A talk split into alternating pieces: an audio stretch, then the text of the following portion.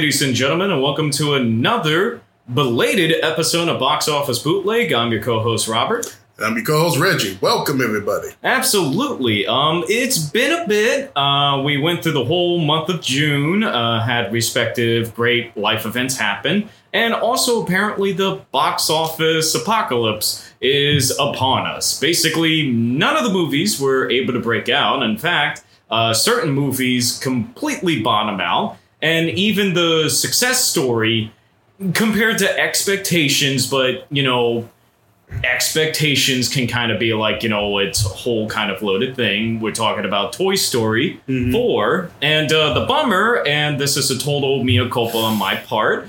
Uh, we did actually record an episode where we talked about toy story 4 and of course like the current state of the box office. And like a moron i forgot to save uh, windows decided to update behind my back and we lost it it's gone gone in the breeze uh, like Andrew Lloyd Webber and his fucking cat that ruined Love Never Dies, the sequel to Phantom of the Opera. Um, Oh, true- it still is there. It still no, no, no, exists. no. But thing is, he didn't approach that project for like 15, 16 years because when he Mhm. was working on Love Never Dies, his cat fucked up his computer. And it Oh. was the only copy of it, and he was so distraught from losing, and he was about 80, 90% done with it. He was so distraught Mhm. over that happening, he didn't want to touch the project for years. Like he was that bummed out about it. Oh, So, um, but you know what? We're soldiering forward. We're we're moving onward, and uh, this episode is a special July box office preview. It's a pretty tight one. It's not our gargantuan, ridiculous May one.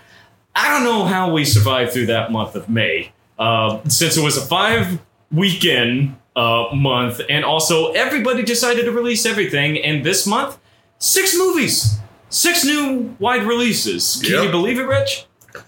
No, can't believe it. I mean, whoever like thought, uh, whoever's the distribute. I mean, all these distributors thinking that they can make most of their money before God knows what. Well, you know, at the end of the day, and and it's something that's a important factor to bring up with like how dire. I'm I'm doing air quotes just to hmm give people, you know, ASMR or whatever. We'll, Yeah. we'll do an ASMR podcast episode one of these days, but that's another one. I don't know. We gotta practice it, Rich. But um, No, The- the- but you're you were way too loud for the ASMR. It's like you you have to be really soft and oh like my, gentle to the mic. I mean, like that's that's why that's why there's like a fetish like like this this has become a fetish on YouTube and certain websites. yes. No, the fun. It's uh, like you know like. And what makes it worse is like you have like these beautiful women like just like caressing the microphone. And it's like we know what you're doing. Oh, the Uh, funny, the funniest one I saw a parody where it was like uh, it was this uh, black comedian that was like, um, it, it was like um, Oh, oh, the white ASMR liberal white- ASMR yeah. where it's like, this is the sound of my hair.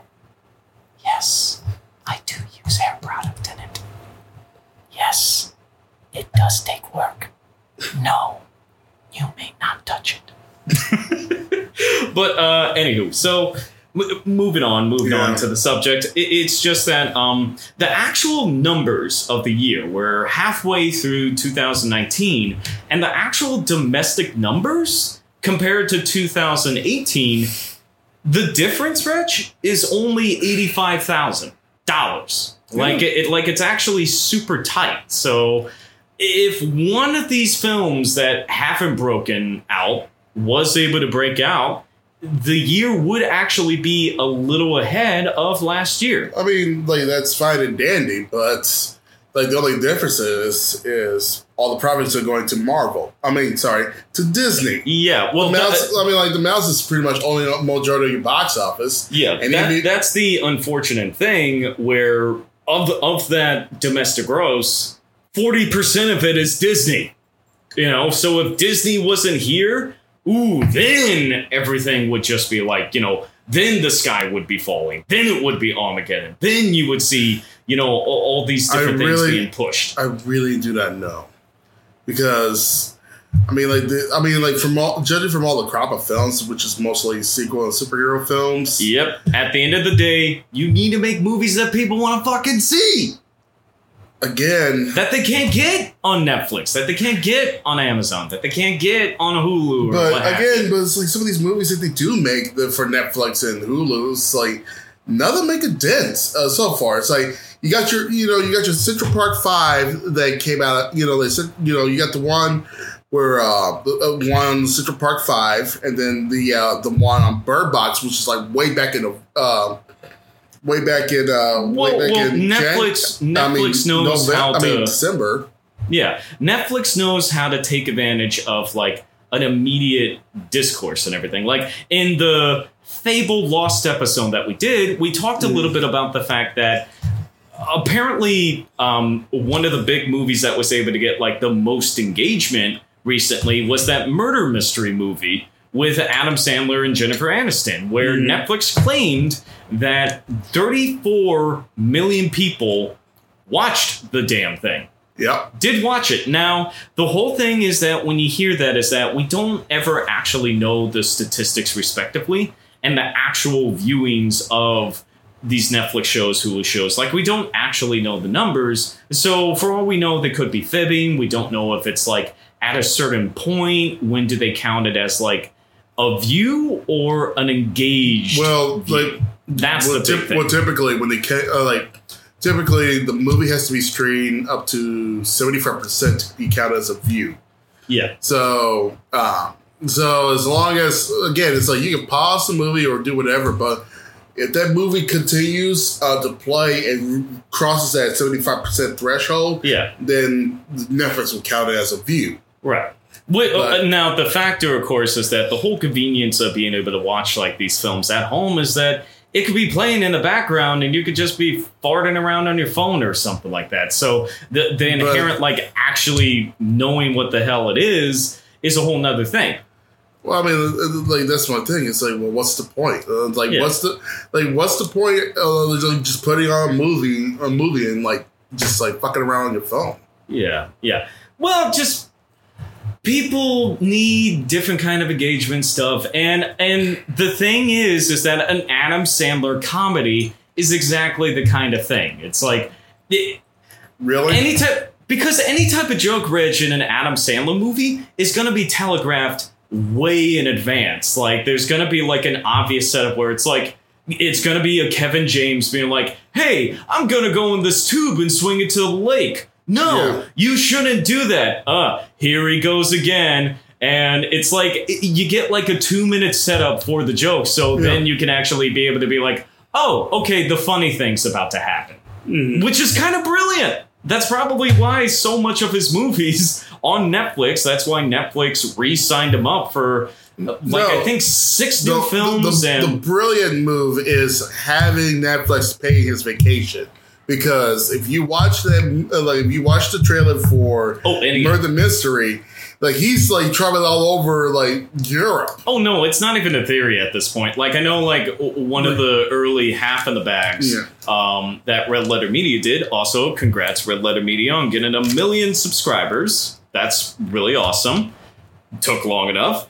Um, it, one of their early half in the bags is the one that's about Jack and Jill, and they basically just lay out the whole thing where it's like this is basically a Ponzi scheme uh, on the part of Sandler and all of his buddies, where it's like the budget for their films are always like unusually inflated, and also a ton of like product placement in it. So, and, and what's funny is that I think a couple years ago it was the one with Adam Sandler and Drew Barrymore, where like they're going on vacation. Oh, you're South talking about blended. Like I, I, I, I, saw, I caught it on HBO. like, Yeah, yeah, and and in that it one, like meh.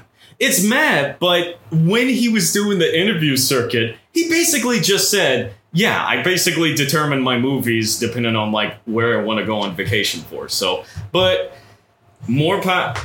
I don't know. It's like whatever. I mean, whatever. I would say he's a nice guy, but, but it's like, come on, dude. Like, like, it, it just hurts that he just doesn't care. Yeah. Although what's interesting is that like with the Netflix films, he was able to do. I still need to see it, but I've heard great things. Is the stand-up special that he did? You know, it's Okay. like oh, he's still maybe he can take a risk or two, but I don't know.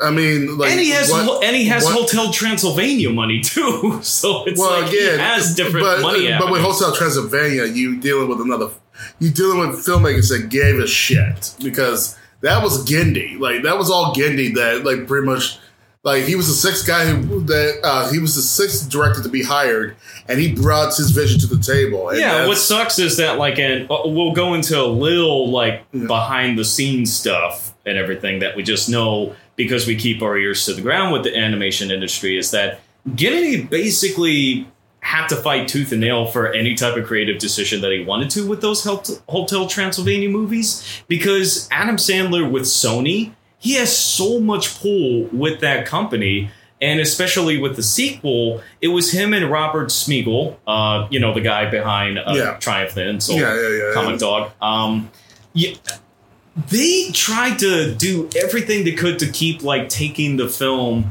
creatively from Gennady, and it's like Gennady kept being able to like hold his ground, you know, and uh, he was able to do that again with Hotel Transylvania 3, which ended up making like 510 million. Hmm. Um, nothing beats a vacation uh, sequel, so um, that was able to make a ton of money, and now Gennady, fingers fucking crossed, man, will hopefully finally be able to do his other cool projects. You know, like he's doing that Primal one for Adult Swim, which looks Um, awesome.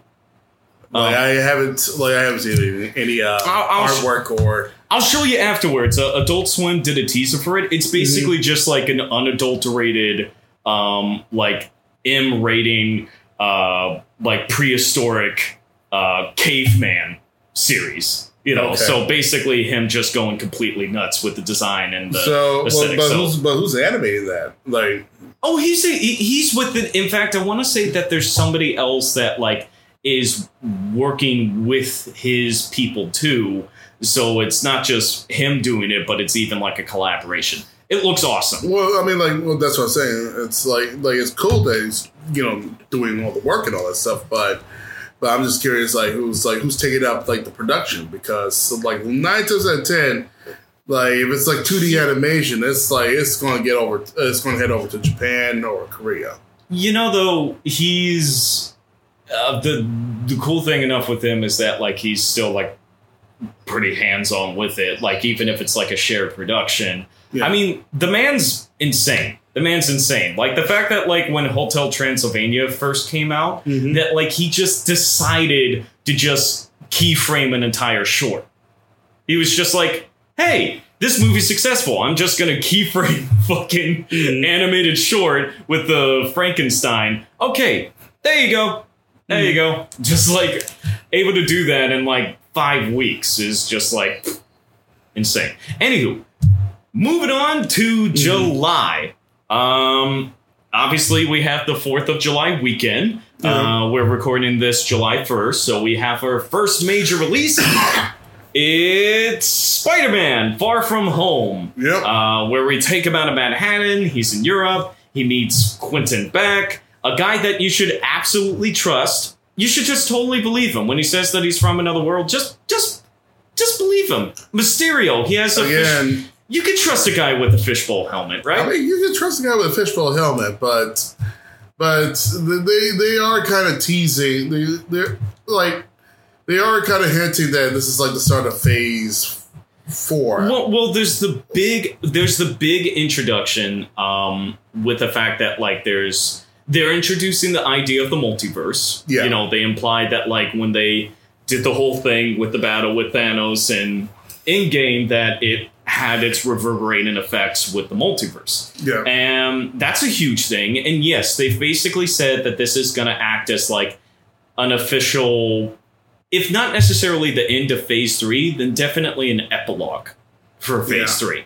And yeah, it's it's basically going to launch off to the rest of it, but it's still like one last um, recollection for this journey that we've gone with with Mm. Peter Parker and all this kind of stuff. Now, how do you think that they're gonna reveal the thing with Beck? Because Beck obviously is full of shit. It's just how do you think they're gonna introduce how he's full of shit? Hmm. Do you think My- that he's lying about the multiverse, or do you think? My theory is that It's- he is from another alternate timeline, but he was like a loser in that timeline, and is trying to be like a fake superhero in this timeline. That's my theory.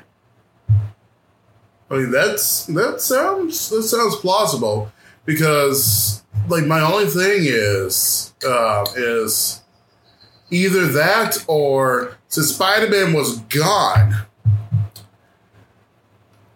For five years, for yes. five for like he says he was gone for five years. Conveniently assu- with uh, all like- his friends, and Yeah, we're not going to get into that. I That's mean, a like, cinema again- bullshit sin thing. We're not going to get into that. Uh, again, like since he's been gone for about five years, I think Mysterio uh, like built up a reputation, uh, like build up a reputation. Unless Ooh, I like that theory. So you're saying like he's a guy that's waited for his chance, and he built up this whole fake ass story. yeah, but but I like but- that. but the- I like that. But the weird thing is, is I know, and like it, it kind of trips you up because like Nick Fury was also gone too, so he kind of knows like back in a uh, in a way in the movie. It's like it, it was like like it was like hinted that he or or you got to think of it this way. Nick Fu- uh, Nick Fury's been gone for five years. Yeah. He's back now, and imagine somebody like Beck. It's like imagine Nick Fury is trying to figure out, all right, what happened these past five years, and then lo and behold, this Mysterio fella Mhm. is able to inform him with the story. Mhm. So I'm I'm I'm, Or- intri- I'm intrigued if like are they Well, gonna have But there are be- some surviving members of Shield, like so. right? So it makes you wonder, uh, like if, like it, well, it makes you wonder where, where, um, you know, you got, you know, you got some survivors of Shield, so they Yeah. kind of like either they, you know, like try to like continue to do their job with the, you know, the leader, uh, leader around, Right. and they watch Mysterio, and I'm thinking that maybe to build up that reputation, he started out with like petty crime, um, like either you know like something like you know like thieves and all that stuff before, like before like um like and before you know like coming up with I don't know Well, in the comic books, I believe that he's just like a failed magician who just steals most of the shit that he Mhm. uses to create his solutions and stuff. So, um, yeah, it'll be interesting. Now, to the to the important thing. What do you think the numbers? What numbers you got? I have it uh, I have it going at uh, 130.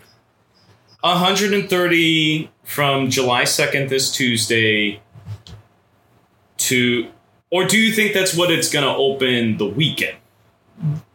See, yeah, the, that's It's- why it's the- tricky the- yeah, that's like- like, that's why I had it like for the weekend. It's Yeah. like 130. Yeah, yeah. Um I'm gonna say I think over the 6 days, Mhm. I'm not quite sure how it's going to be distributed, but I think at the end of Sunday it will be a 200. I think it will be a 200. Hmm. And I think that now, what do you have it for final gross? Uh, Final Gross, I had it at 330. So You think it's going to drop off that much? I was like, I was going off of uh, the last film, and Well, the last film opened a little low. In fact, um, one of the frustrating things that I saw is that, like, in a lot of like the forums with box office, you notice that like a lot of fanboys have been able to like just like creep in, and there's this insane thing with Spider-Man: Homecoming where they were trying to like be like, oh, Spider-Man had a deeper drop. Its second weekend. I guess it's MCU failing. Take that, Marvel people. Blah blah blah. And it's like the movie ended up actually finishing out with um. yeah. Let me see. like well, a Homecoming is at 334. Right. It ended up being like um let's see. It ended up being yeah, it ended up being the highest grossing film that's not the Raimi trilogy. because the lowest grossing film of the original Spider-Man flicks, the Tobey Maguire ones, Spider-Man 3 finished with 336. Mhm. And Spider-Man Homecoming finished with yeah, 334 million. Now, here's the important thing though is that Spider-Man Homecoming almost uh, ended up being the highest grossing international Spider-Man cuz Spider-Man 3 is still at the top. It finished out with 890 million dollars. And Yeah. I know a lot of people are like Spider-Man 3 made that much and it's like guys, you should have been there. Spider-Man 3 when it debuted back in 2007 was the largest 3-day opening of all time Yeah. at that point. 150. And- And, it's an, and it's insane to think that we live in a day and age where Like a every, movie was able to make more than the original opening weekend record in a single day. yeah. That's bonkers.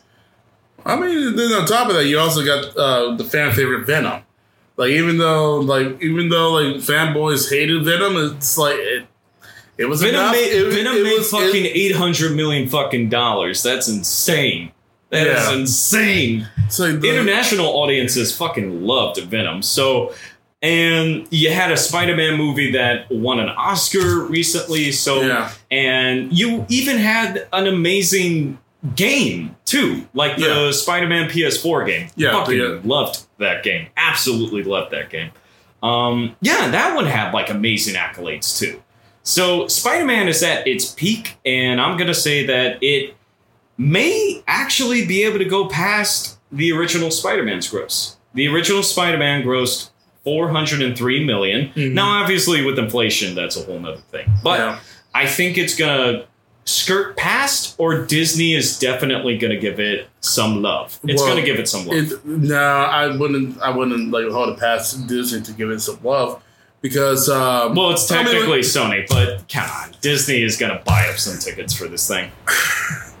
most like like I said, most likely, if it, if it's going to perform it, like any, um, I mean, I would just say uh, like I would have to look at the opening weekend to see uh, like, how well it's going to hold out because like none of these movies is like after I want to say four weekends, four weekends, um, like usually it'll just drop, drop from there. Well, yeah, but I think I'll make enough, especially because it's like it's really the only main action one for the month of July.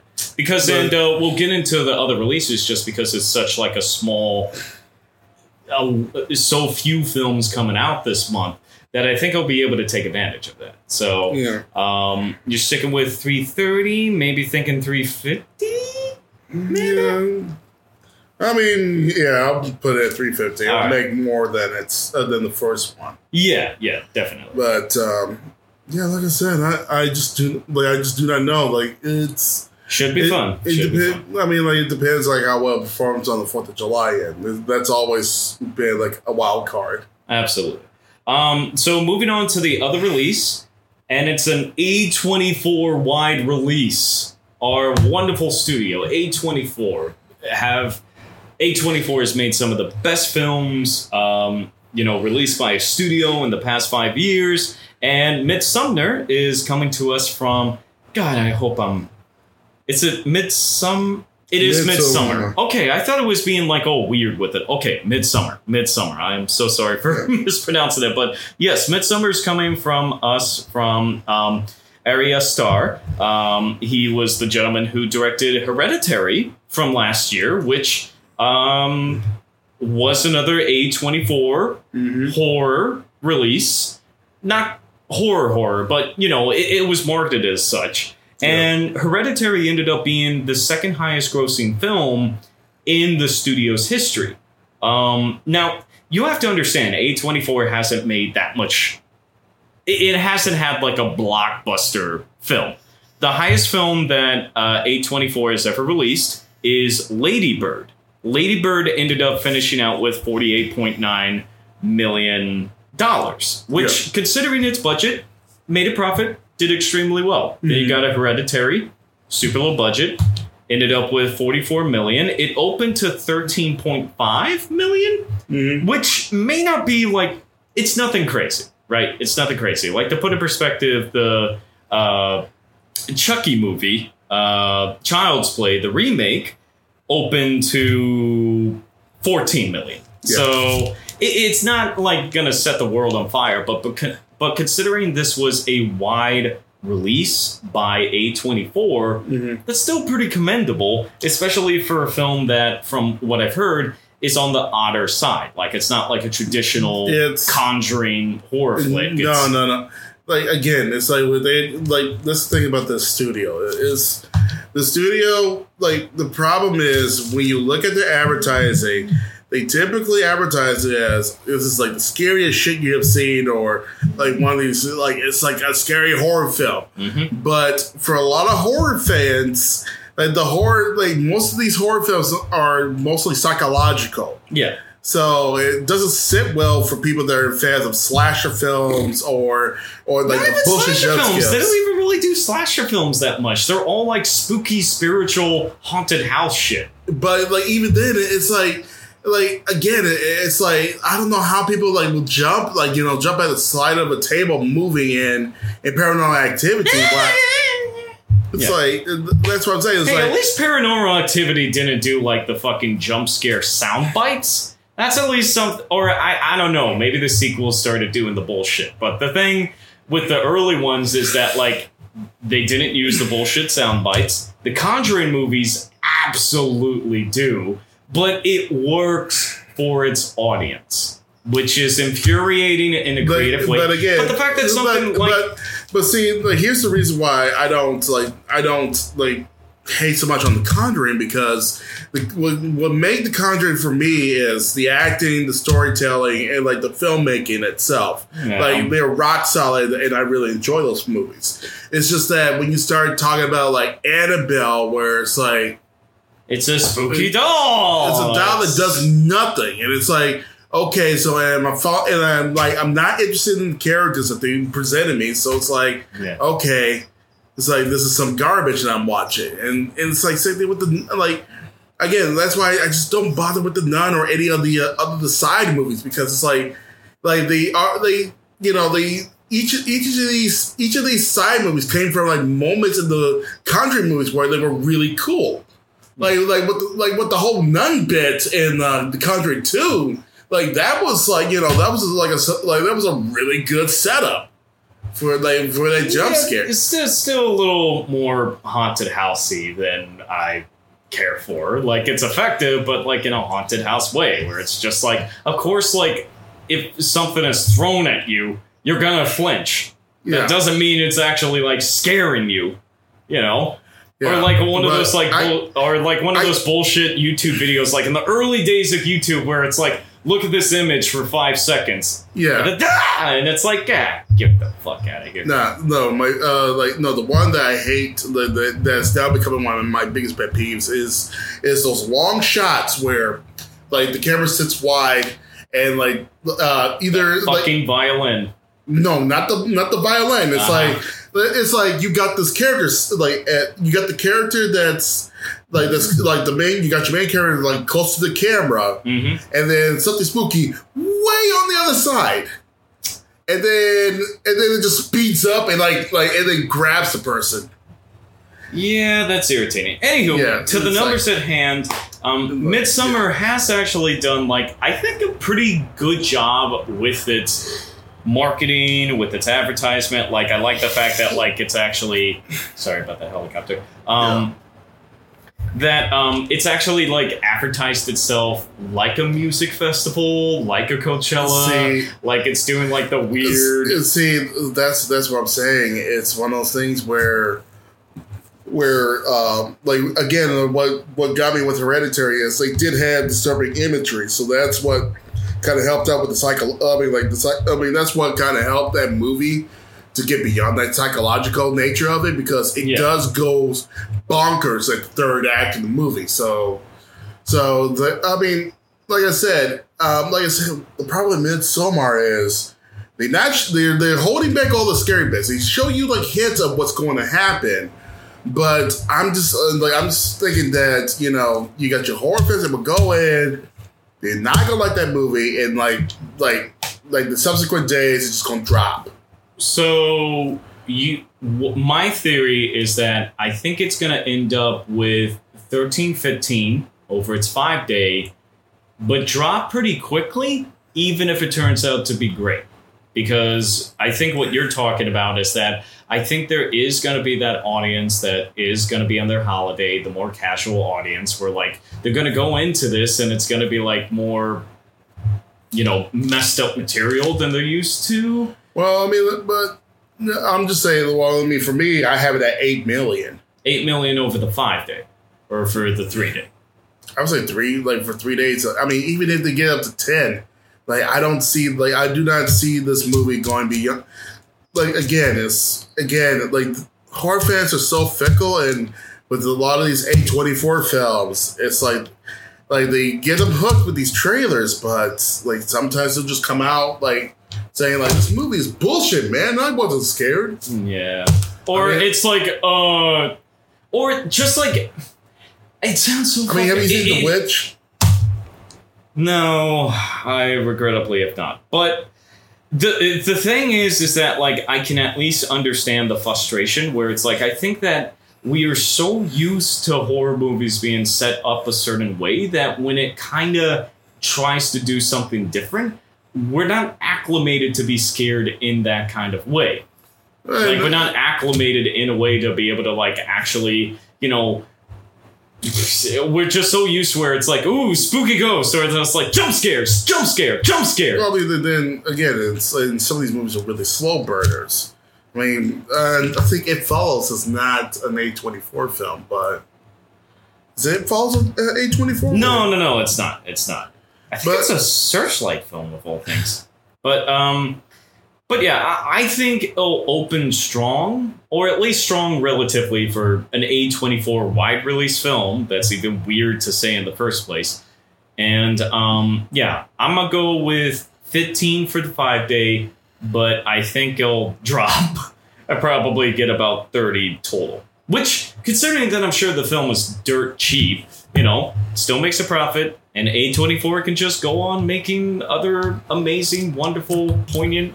Uh, Dynamite most, again. films. Most likely, well, depending on how this movie is well received, it's like another one of those movies that I might see at um, when it comes to Spirit Awards. They may give it. Yeah. They may throw a bone. Yeah. I mean, So- that's. I mean, that's how I felt about with um, with the other movie, um, Booksmart, where it's like, yeah, Booksmart didn't do well in theaters. I mean, like, I don't know why uh, why the fuck they uh, like they just didn't push the movie hard with if they're gonna do a wide release, but. Or But, I mean, out, or coming out the date that it did. Like it needed to, it needed to do the Little Miss Sunshine route. It needed to go small first, build up the buzz, build it up over time, and then by the time it's like mid July or August, then it's like, oh, now it's close enough to wide release, Mhm. and now it's able to make some dough. You know, that's the Yeah. way that it should have gone with I mean, like even then, and like, like I said, even then, I'll probably see it again. There, uh, like, like, like enough people love the movie that it may get uh, some nominations um, for the Spirit Awards. At least the spirit. Probably something like how eighth grade uh, was able to do that. But anywho, moving on from Fourth of July, the next week we got two flicks. We'll probably just go through these because, like, I mean, it's a fucking crap Again, shoot. We got we got stoop. We got um Stuber, Stupor, uh, which is um, new comedy with Mhm. uh, Dave Bautista. And I'm gonna look up because uh, uh, I don't want to mess up his fucking name. It's uh, Cal. Uh, uh, Kamel Net. Uh, yeah, Camille Kumail Nanjiani. Gian- Yeah, Nanjiani. Yeah, and uh, yep, it's it's a buddy cop movie. You know, we got a unfortunate Uber driver with a super intense, if possibly incompetent, you know, hard edge cop, which Yeah. is charming. Uh, the guy who directed it, um, Michael Dosey, I want to say Dose or whatever, D O W S E. Um, he doesn't exactly have the most prolific uh, background. He directed that "Take Me Home Tonight" film, which is actually one of the worst Yeah. worst comedy openings.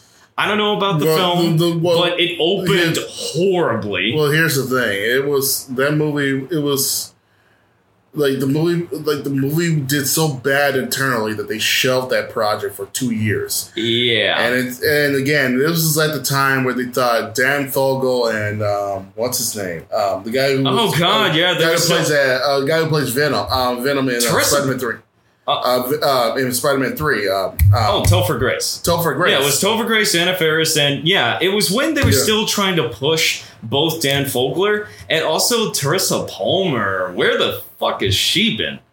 What was the last thing she was in? Yeah, yeah, she last thing she was in was that Hacksaw Ridge movie and Lights Out. I mean, she managed to be in fucking Knight of Cups, so she managed to get into a Terrence Malick movie. No, Um, that's not not a good one. Yeah, she uh, Like- she ended up in a Terrence Malick movie, and it was the one that it's was like- not.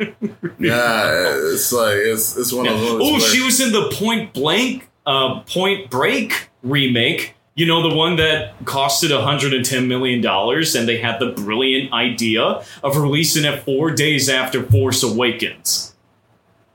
That was that was a good call, studio Yeah. who did the Point Break remake. But. My uh, no, my favorite part of the trailer is where like where the, the two like the two leads fall off the cliff.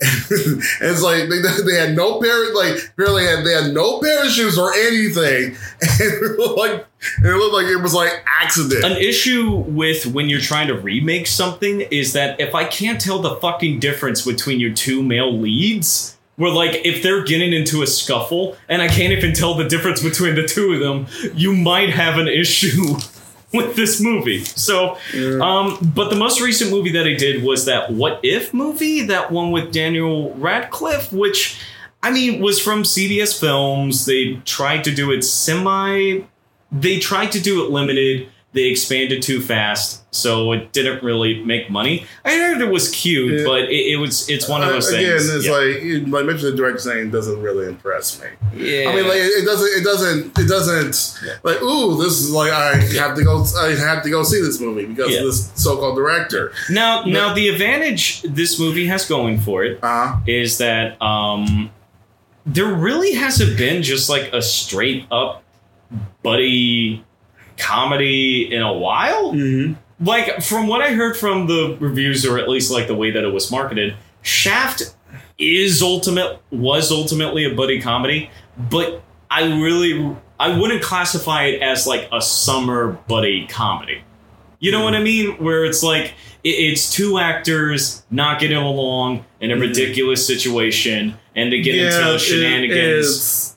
Yeah, there really Yeah. hasn't been one like that this it, summer. was So bad, it was just a bad script. Like, like Shaft, Shaft was just a bad idea. Yeah, but Um, but with but with this, uh, but with Stuber, I'm. I mean, it's it, it, it's not doing gangbusters numbers, I'm sure, but I'm just gonna throw it out there. I'm thinking 16 mil, maybe 45 total. Yeah, about same here, 15.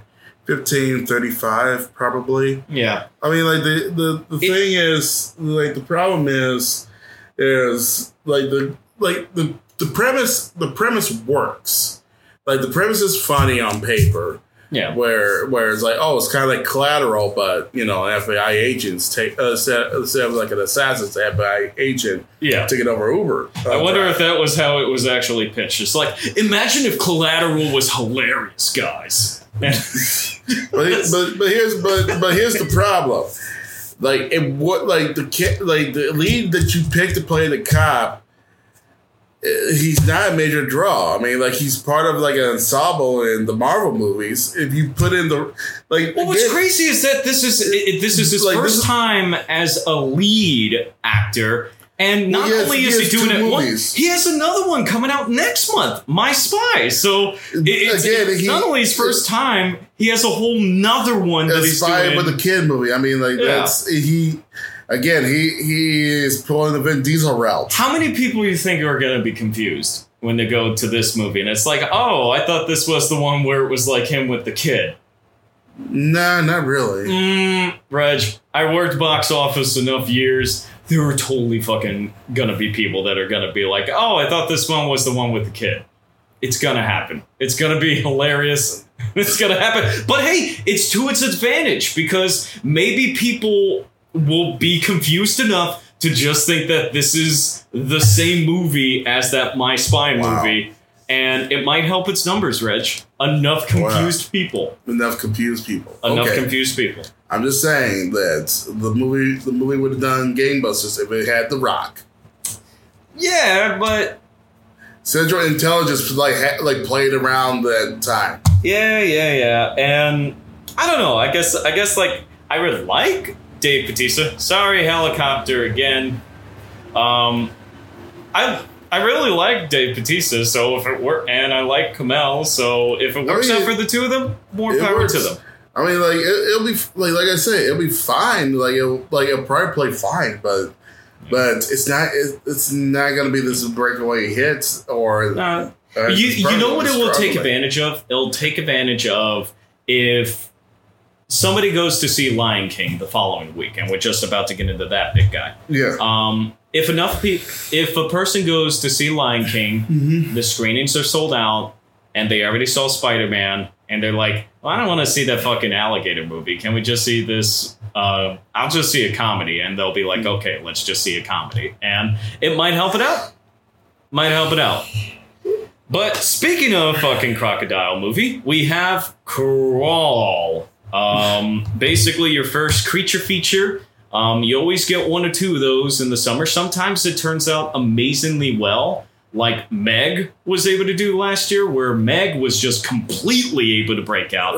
Obviously, it had like a much, you know, they, I'm nuttier it, concept, but it, it pretty much played well in China. yeah, Alejandro, yeah, and I mean, uh, like what, what, what? I mean, like, like did the Meg actually did that well domestically?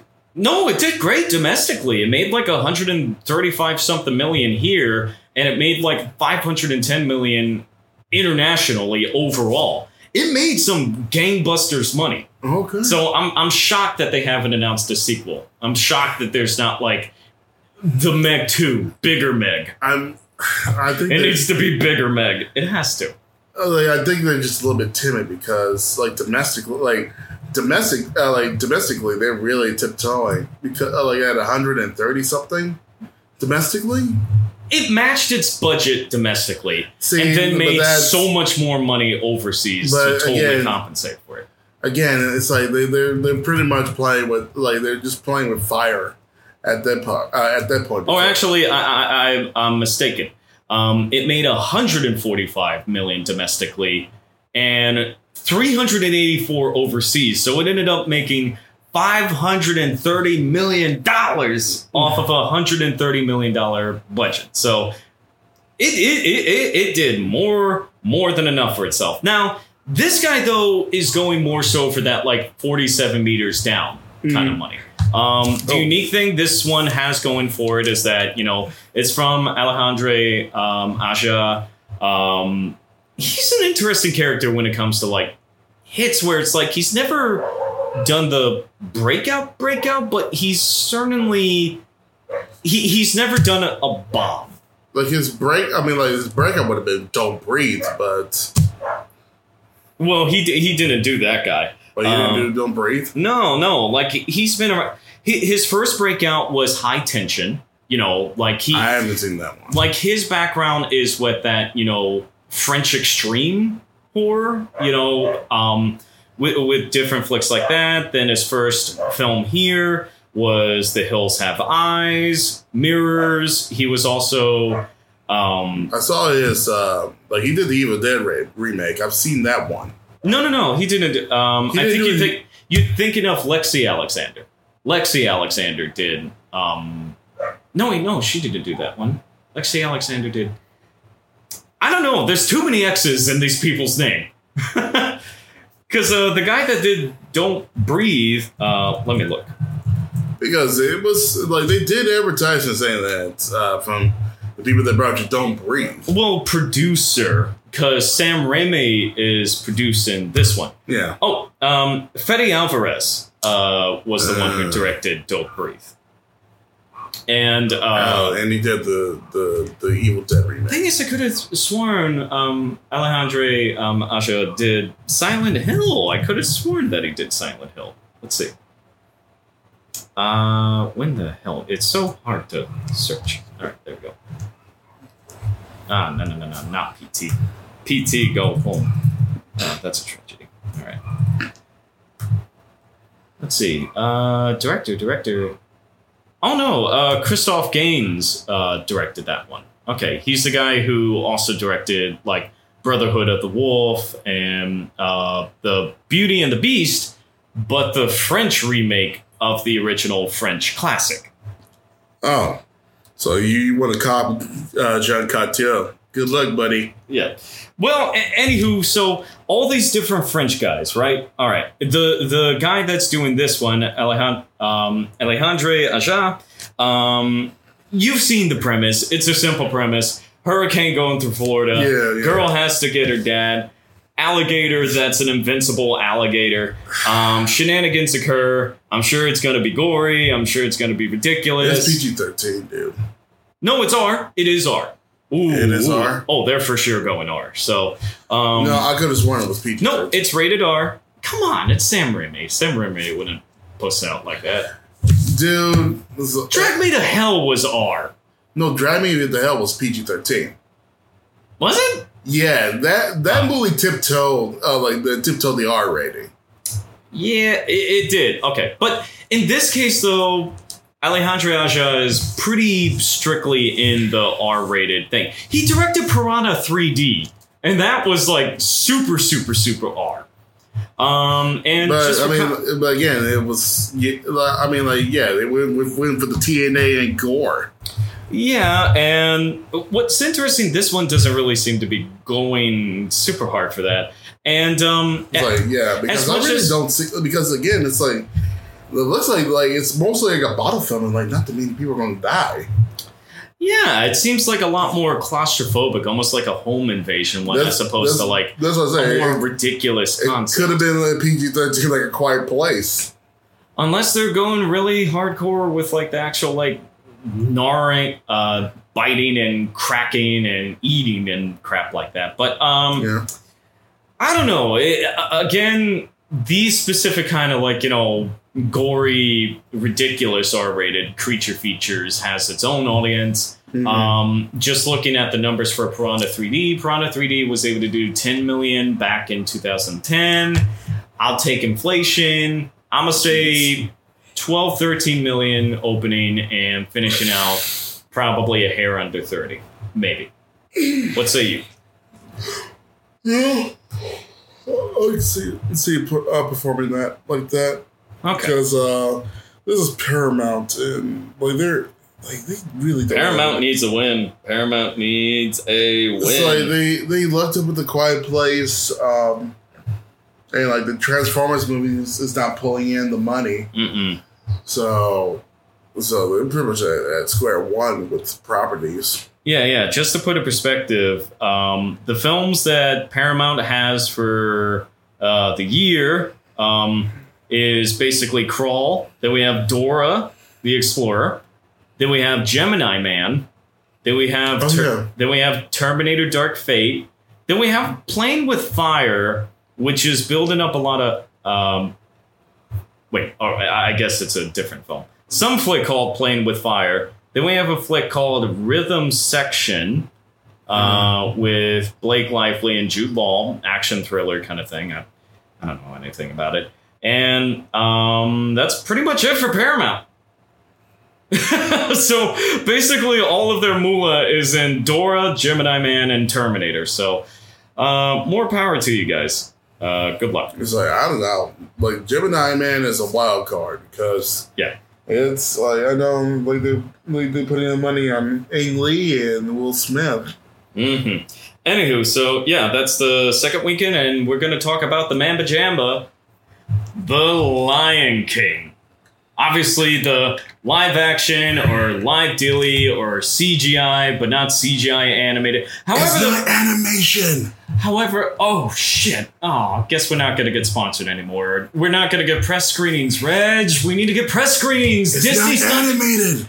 Oh, shit. Yeah. Um, This, the- it's like the- it's, it's visual to- effects. I mean, like it's spectacular. The totally, totally I mean- not CGI animated remake of the It's, Lion it's King. all visual effects, man. It- it's it's totally visual effects. Totally visual effects. Okay. Um. uh, uh, okay. Did, did It's the check? fucking amazing. Did the did the check? The effects are so fucking amazing.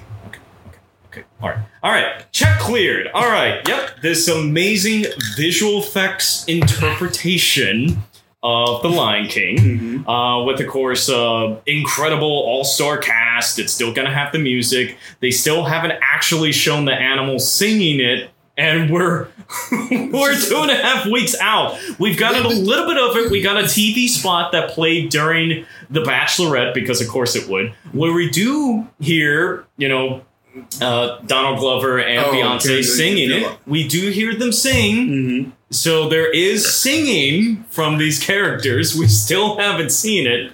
But yes, um, anticipation is high, box office wise. Um, you know, at one point, uh, projections were saying a $200 million opening, but right now they're being a little bit cautious at 150 just because, like, they tried to do the overzealous projections for Toy Story 4, where they were saying it was going to be 200 million for that one, and it opened to 120, still doing amazing, still Yeah. doing great numbers, just below expectations kind of bullshit. But so Disney's covering their butt Okay. with like saying this, 150 or this, so. is, this is this is what drives me nuts. It's like, what more do you want, Disney?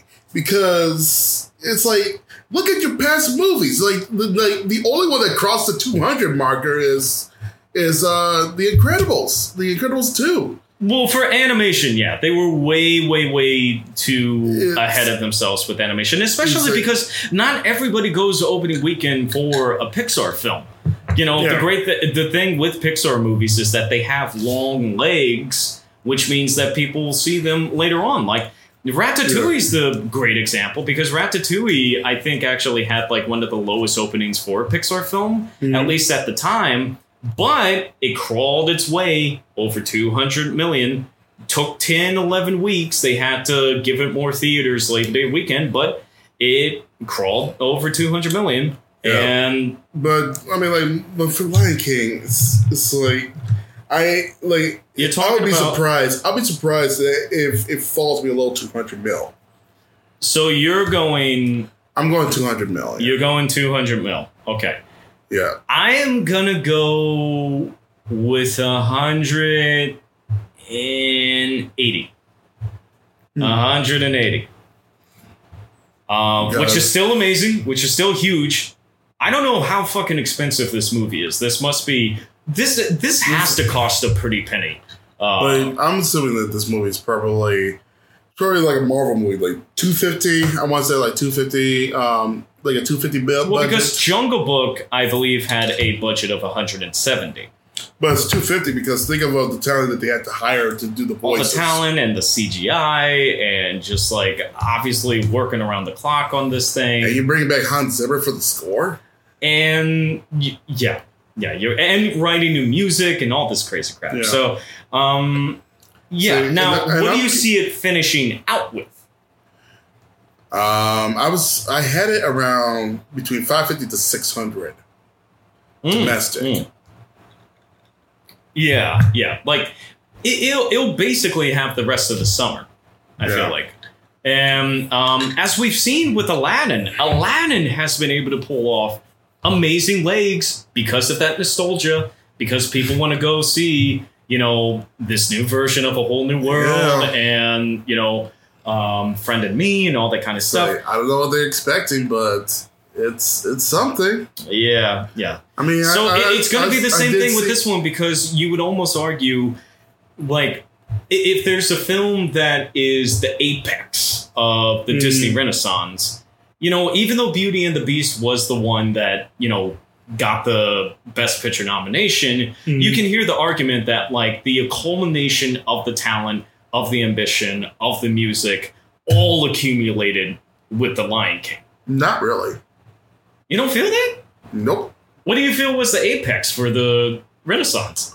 Well, problem is, it's like Jeffrey fucked up uh, with the with the uh, with the Lion King because what happened is is like yes, you can consider the Lion King as the apex of the Disney Renaissance, but but what happened is after Aladdin, he wanted to produce two movies a year. He wants to have the prestige film that was going for the Oscars and his summer blockbuster. Mm-hmm. So, so pretty much all the money and resources went to Pocahontas, while the B team, the, so like if you went to Orlando like during that time, you Mhm. got to see the animators and people working on the Lion King, Hmm. and like the people that were working on the Lion King felt like so jaded by that that that I mean that that pretty much inspired them to do you know put their heart and soul into that project because they because again the way how Jesse uh, the way how Katzenberg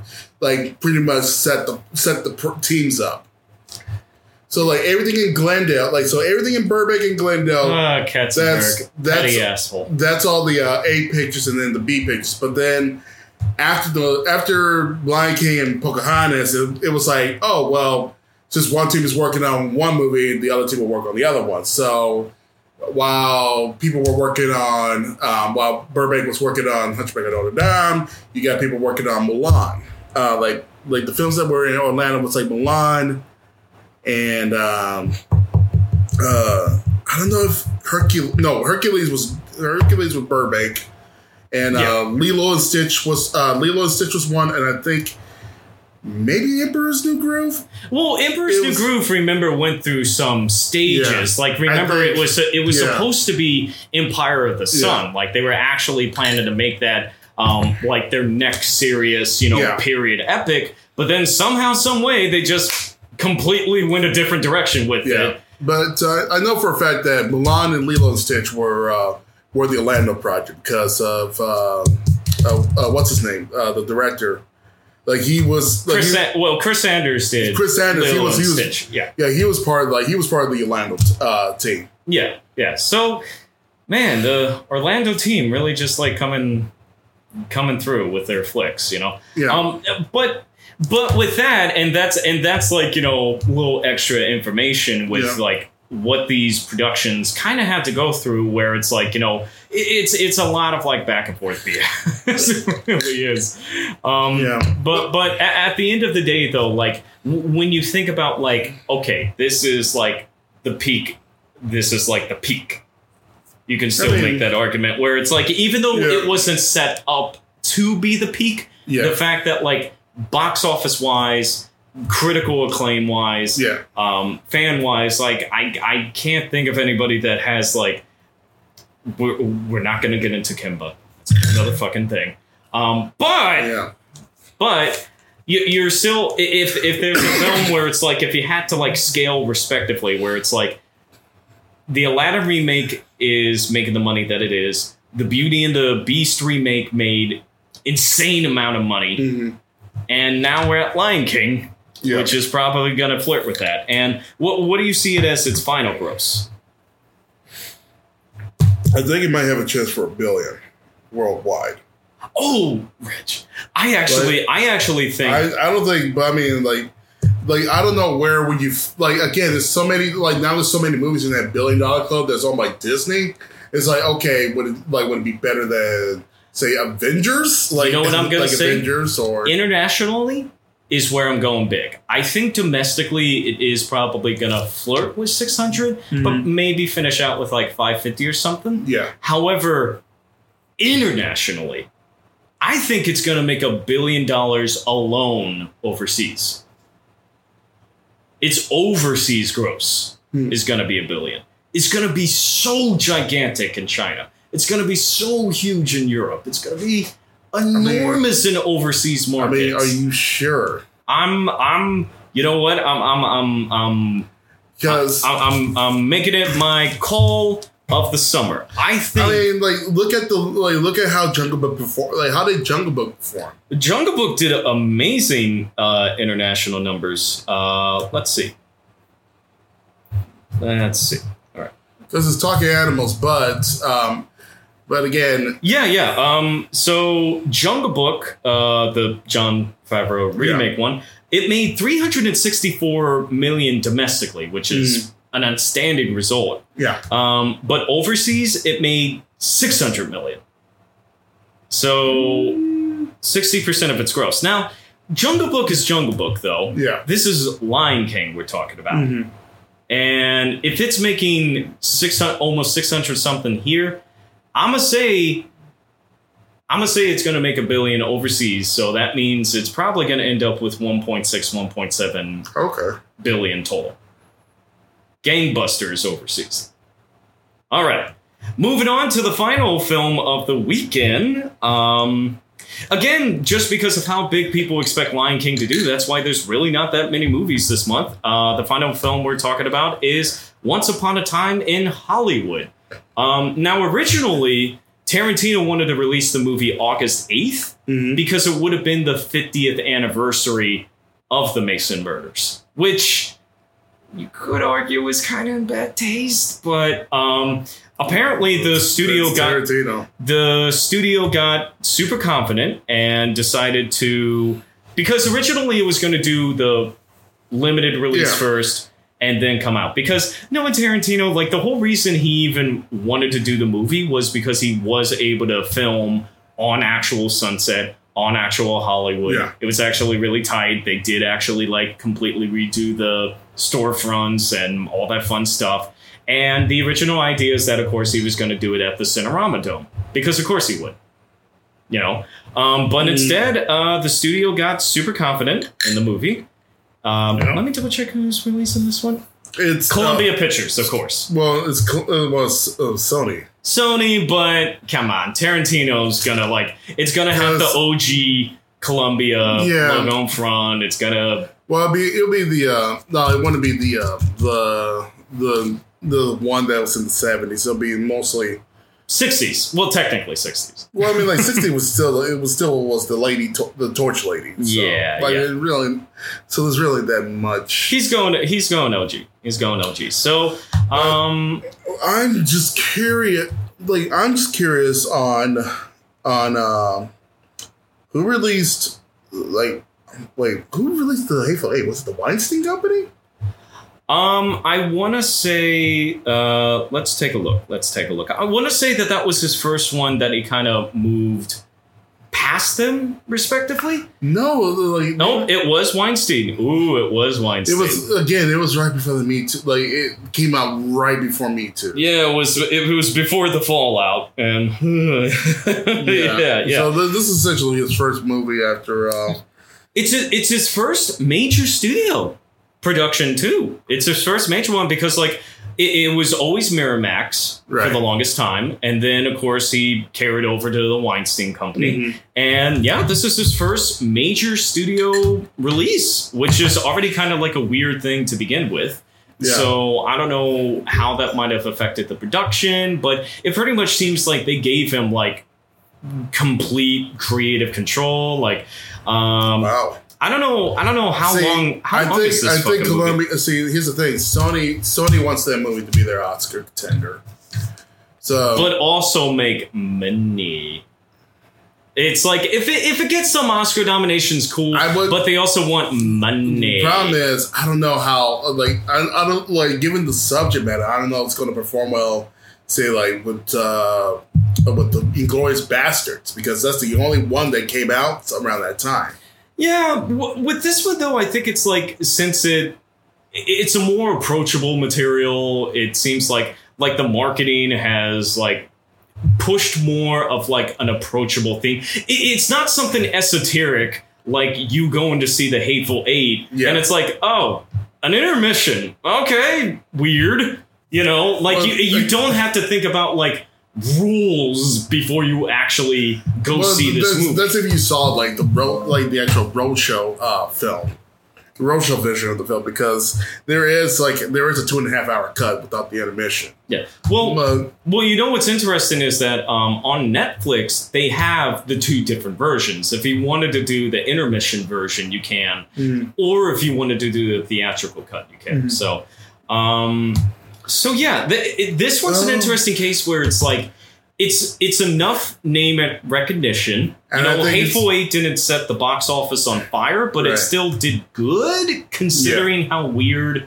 the release was. And- Django, of course, was like a huge release, but Django had the advantage of the holiday season. yeah, you know, it had like the ability to build. It was it was in legs. Dece- I mean it was in December. Uh, it had a December release. Um, But with the, well, I mean, like Hateful Eight was expensive. Like that movie was expensive. He- oh, the fucking costumes. I saw those costumes in person. They're immaculate costumes, but you can almost feel like a huge bit of the budget was just like with the costumes. Oh, I mean, like, and and again, he preferred to shoot in like Colorado with real snow, and and it's like the, thanks to global warming, they had to like shift around the schedules a lot Yeah. just to get you know just to get the exterior shots. Um, but yeah, yeah. The, but- I, the irony is that like two of the films, uh, because The Revenant came around the same time, and that was Yeah. like the big thing that it had to deal with as well. You Yeah. know, where it's like uh, we weren't able to shoot this film. You know, uh, on, we had to go to the peak of the planet to be able Yeah. to do it effectively. So, um, just Yeah. pulling up the inflated numbers for Inglourious Basterds. Mhm. Um, so the film opened up, uh, wow, a decade ago. Man, time flies. Um, Yeah. It opened up at 38 million, finished out with 120, Mhm. and with inflation, um, it would have opened to the equivalent of about 45 million, and the inflated gross of 145. So, do you Um, think? Oh, do you think this one will pretty much be I able to do that? I wouldn't. Mm, it'll be a tough one because even though even though like people do want to see Leonardo DiCaprio because this man hasn't acted in the movie in a while, yeah, so he hasn't been in the movie. it, in a seem, while. it seems him having a little fun with the role. You Yeah. got Brad Pitt. You have the juxtaposition of this of Yeah. the Manson murders. and, and, like, and Um, people want to see how the fuck did they reincarnated the Bruce soundtrack, Lee? the soundtrack is gonna, you know, probably be a he's- great he's soundtrack. good. Like he's always good. Like like he's always good with the soundtrack. Yeah, Like, so- like I I have no. so what? What do you have for its opening then? I'm just saying that like given that it's late summer and it's like with this trend, like it might make 25 mil. You think it's gonna? 25 mil and then 65. Wow, really? Yeah. Even though it has the release date by itself. yeah. Wow. Um, I, I was going with um, I was basically just going to do like the uninflated numbers. I think it's going to open out to 38, 39 million and probably finish out with probably 130. You think it's going to do less than Baby Driver? Like I think like the bottom is at least Baby Driver numbers because Baby Driver ended up Yeah. finishing out with a hundred, and and that was sold. Yeah, Edgar Wright. Like obviously, you know the two of Yeah. us love him, but he hadn't done like a major major wide release. But there was enough of that, and it had a cool ass premise to it Yeah. with with Once Upon a Time in Hollywood, you're talking about like one of the most recognizable directors in the industry. Yeah. With two A-list actors, you know, a recognizable ensemble in an interesting time period. Mm. You know, a time period that seems built for somebody like Tarantino. Yeah. And you still think 25, 65. So uh, again, uh, like I'm looking at Do you think it would have been better off releasing in like November or something? I would say yeah. Um, Interesting. Like if it had like a November re- or an October release. October release. Interesting. Like it, it- like if they went say like like if they went like a De- well De- stuff like the departed and social network Yeah. like the The- they- wider release ones because like the Social Network had an October release, uh the Departed was like a summer release. oh no no no departed was totally um uh beginning of october or late september i remember because i worked at the movie theater Okay. when it came out i think it was like the first month that i worked there too so I, yeah I totally totally came out Okay. Yeah. Because yeah, I know I, I know for a fact that the Social Network had an October release. Um, oh yeah beginning uh, of I mean like October, and then you had then you also had um, Gravity. Gravity had an October release, but um, martian did too Yeah. uh, But the problem is he didn't premiere his film at Venice. So because he premiered at Cannes. mhm. So All right, it's- so it's- so we got Reggie uh, really lowballing on Once Upon a Time in Hollywood. So uh, yeah, we're already done with uh, July. So um, yeah, exciting stuff, exciting stuff. Uh, thank you guys so much for being so patient with the release schedule. Um, obviously, we lost an episode and different kind of like life events, all that g- fun, groovy stuff. And um, hey, who knows? Uh, Mm-hmm. Box office might be able to make a giant turnaround. You never know. So I mean, what other turnarounds are we talking about? Um, It's like if it's It'll be Disney. The only turnaround is going to be coming from Disney. So, so as good as it will be that like the industry like- will be healthy, it's like it's still only like- going to one dude. it's like, yay, we made so much money at the box office. Um, we then, and then, made. and then everyone, and then all the students are looking at distance like, yeah, Yeah. we we did a good job, did we? Woo. Oh well. Anywho, uh, that's us signing off on Box Office Bootleg. Listen to us on Spotify, iTunes, uh, follow our SoundCloud, all that groovy stuff. This is your co-host Robert signing off. And this is Reggie. Good night. Good night, folks.